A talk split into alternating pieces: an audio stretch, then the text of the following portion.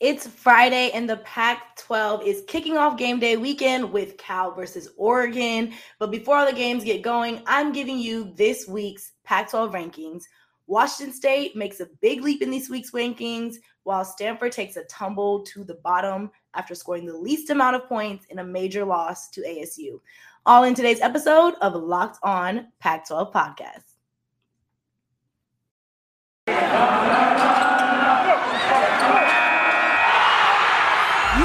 Locked On Pac 12, your daily podcast on the Pac 12 Conference. It's the Locked On Podcast Network, your team every day.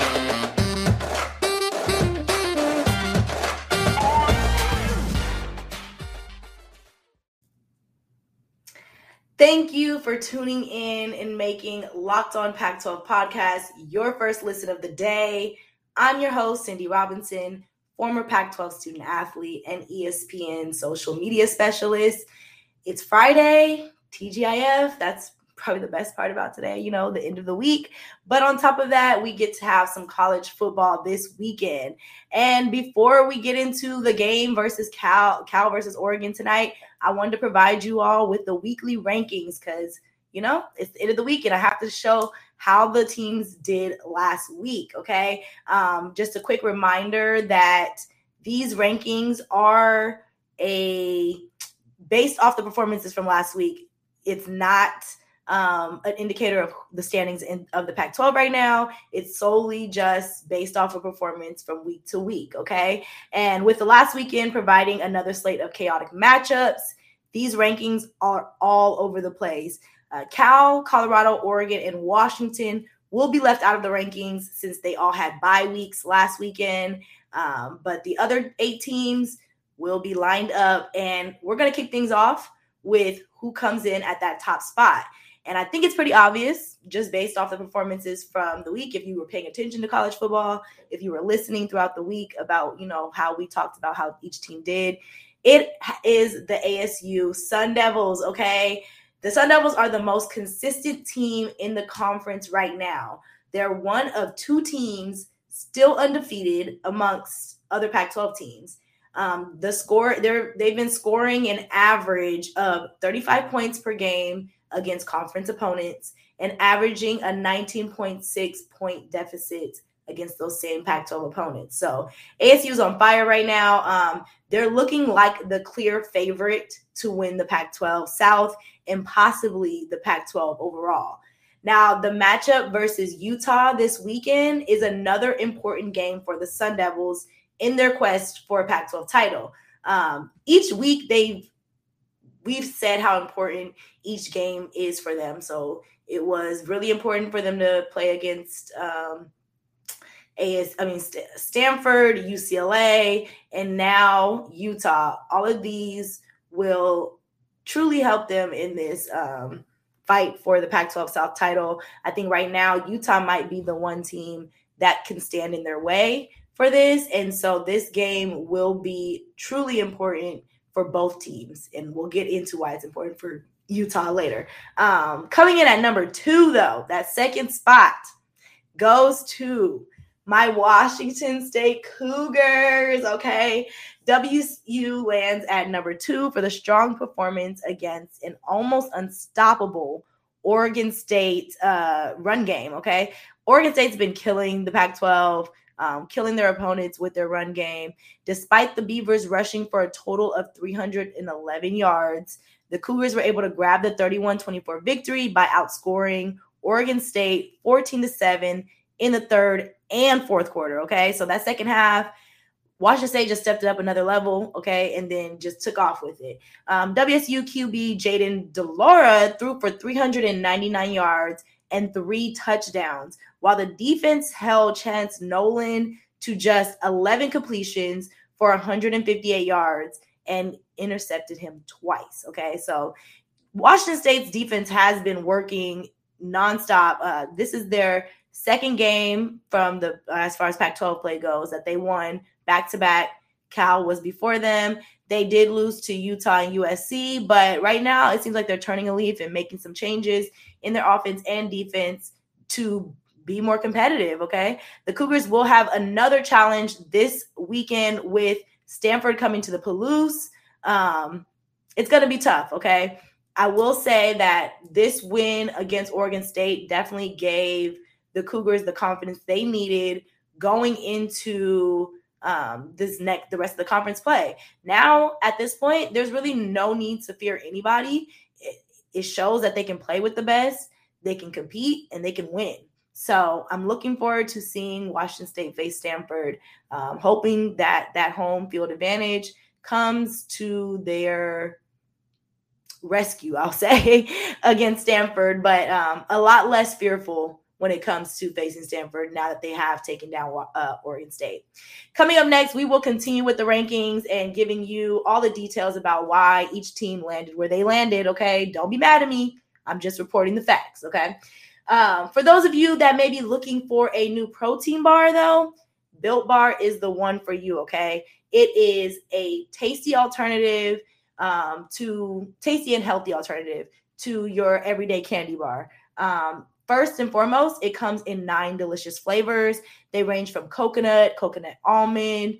If you're into fruitier flavors, they have cherry and raspberry. And then for my chocolate lovers, they definitely have you covered with peanut butter brownie, mint brownie, uh, double salted caramel, all the flavors you could think of when it comes to chocolate. Um, on the good side is if you're interested in trying them all, there's a mix box with two of each of the nine flavors, so you can try everything. Now, not only are Built Bars the best tasting, but they're healthy too. They have about 17 to 18 grams of protein. They're low in calories, low in sugar, and low in net carbs. So amazing flavors, all tasty, all healthy. Uh, you can go to builtbar.com and use your promo code locked on 15 to get 15% off your first order at Built Bar. Um, that's builtbar.com. Use locked on 15 for 15% off your first order. March Madness is right around the corner. If you want to win your office pool, you need to stay caught up with all the college basketball action with the Locked On College Basketball Podcast. Every Monday, Andy Patton and Isaac Schade recap the biggest stories in college basketball, keep you up to date on the NCAA tournament bubble, and get you ready for the upcoming week of games. From the Big East to the Mountain West and everywhere in between, Andy and Isaac have college hoops covered on the Locked On College Basketball Podcast. Available on YouTube and wherever you get podcasts. Part of the Locked On Podcast Network. Your team every day. Okay, so I got to give a quick shout out to you, the fan, for listening, uh, making Pac 12 Locked on Pac 12 podcast your first listen of the day. We are free and available on all platforms. So definitely keep listening and tuning in as we continue to give you everything you need to hear about the Conference of Champions. Now, speaking of Conference of Champions, we're heading into the third spot on this ranking list, and Utah comes in at that third spot just for their inspiring performance against USC at the Coliseum. Okay. It's their first win versus USC in the Coliseum in over a hundred years. And I think to be exact, it's 105 years. So just on that level right there, it's a historic game uh, for Utah, very historic win. On top of that, they were playing with a little more motivation as you know they just lost their teammate Aaron Lowe to senseless gun violence just two weeks ago. And um, at this point, it was very clear that they were playing for a higher purpose and they definitely showed up and showed out. From the start of the game, Utah took control. They outscored the Trojans in the first three quarters. Um, and Utah's quarterback, Cam Rising, put on a great show with 22 of 28 completions, 306 yards, and three passing touchdowns. Also, had a rushing touchdown in there too. And it wasn't until the fourth quarter did we even see USC try to revive their game with two touchdowns followed by two two point conversions. But it was too late at that point. Um, Utah had did their damage and you know just really came in there and changed the narrative behind Utah and USC's rivalry at this point. Uh, Utah will look to disrupt the South and take down the Sun Devils as ASU heads to Salt Lake City this weekend. Okay. These two teams are the only ones left undefeated against Pac 12 opponents um, this season. And after this weekend, there will only be one. And I do think that might become an indicator of who might take the Pac 12 South, but it also might come down like towards the end of the season that like whoever took this game might edge out that other opponent for the Pac 12 South title. So, this is an important game again for ASU, but also Utah as well. Uh, we'll definitely be keeping our eyes on that game and keeping you up to date on the Locked On Pac 12 Twitter as the game is happening. That's LO underscore Pac 12. I'm going to be tweeting, live tweeting, watching the games, and giving you, you know, updates regularly. So, if you can't watch the game, I got your back on the updates. Okay. Also, you can follow Locked On Utes. They'll be tweeting during the game too. That's at Locked On Utes. Um, that'll be Brian Brown and Jake Hatch. They got you, giving you all the details you need about that game against ASU. And honestly, you can follow um, Locked On Sun Devils at LO underscore Sun Devils as well, because I know that Richie and Connor will be live tweeting as well throughout that game and giving you just all the updates you need to keep up with what's happening. Okay. Coming in at that number fourth spot is UCLA. Okay. They're coming in at number four on the rankings this week. They're the last team out of the winning teams, you know, on this ranking list because their win was, you know, uh, not as great as the other ones. I'll say that. Uh, what was supposed to be an easier game for them versus Arizona started off a bit closer than anyone expected. Okay. Arizona trailed by just one point. It was 14 to 13 as that game went into the half, giving the Bruins a real reason to be worried. Okay. Because as we all know, Arizona is winless still at this point, and going up against them as an opponent, you kind of just having your mindset that this is a must win. Okay. You can't be the team that loses to the team that hasn't won a game yet this season or in the last 17 games. Okay. So yeah, it was it was serious. Um, the Wildcats held DTR, that's UCLA's quarterback, Dorian Dorian Thompson Robinson, to just 82 passing yards, one passing touchdown, and then an interception. Okay. Um, not the best game for the Bruin star QB in the air, but he did make up for it um, on the ground with two rushing touchdowns. And then running back Brittain Brown helped the Bruins seal the win in the fourth quarter with a 48 yard touchdown run. Um, he had a strong impact on the game as well. He rushed for 146 yards throughout the game. And so it's one thing that we know is that UCLA continues to have a strong run game. And that ultimately is what kept uh, Arizona from winning this game. There's a few other things that they struggle with, but we'll talk about that more when we get to where they are in the rankings for last week. Uh, UCLA will face a Washington team coming off of a bye week and fully rested up in Seattle this Saturday. So that may not be an easy win for UCLA, but it is a win that they need to get. Okay. Coming in at number five is Oregon State. So they definitely dropped in the rankings this week. Uh, they've been undefeated. Um, they find themselves towards the bottom of the pack this week because they ended their undefeated streak against conference opponents with a loss to Washington State. Okay. Tied with the Cougars three different times throughout the game. The Beavers were unable to capitalize and stop the Cougars from scoring. Not once did the Beavers take the lead in the second half, giving the Cougars all the confidence they needed to seal the win.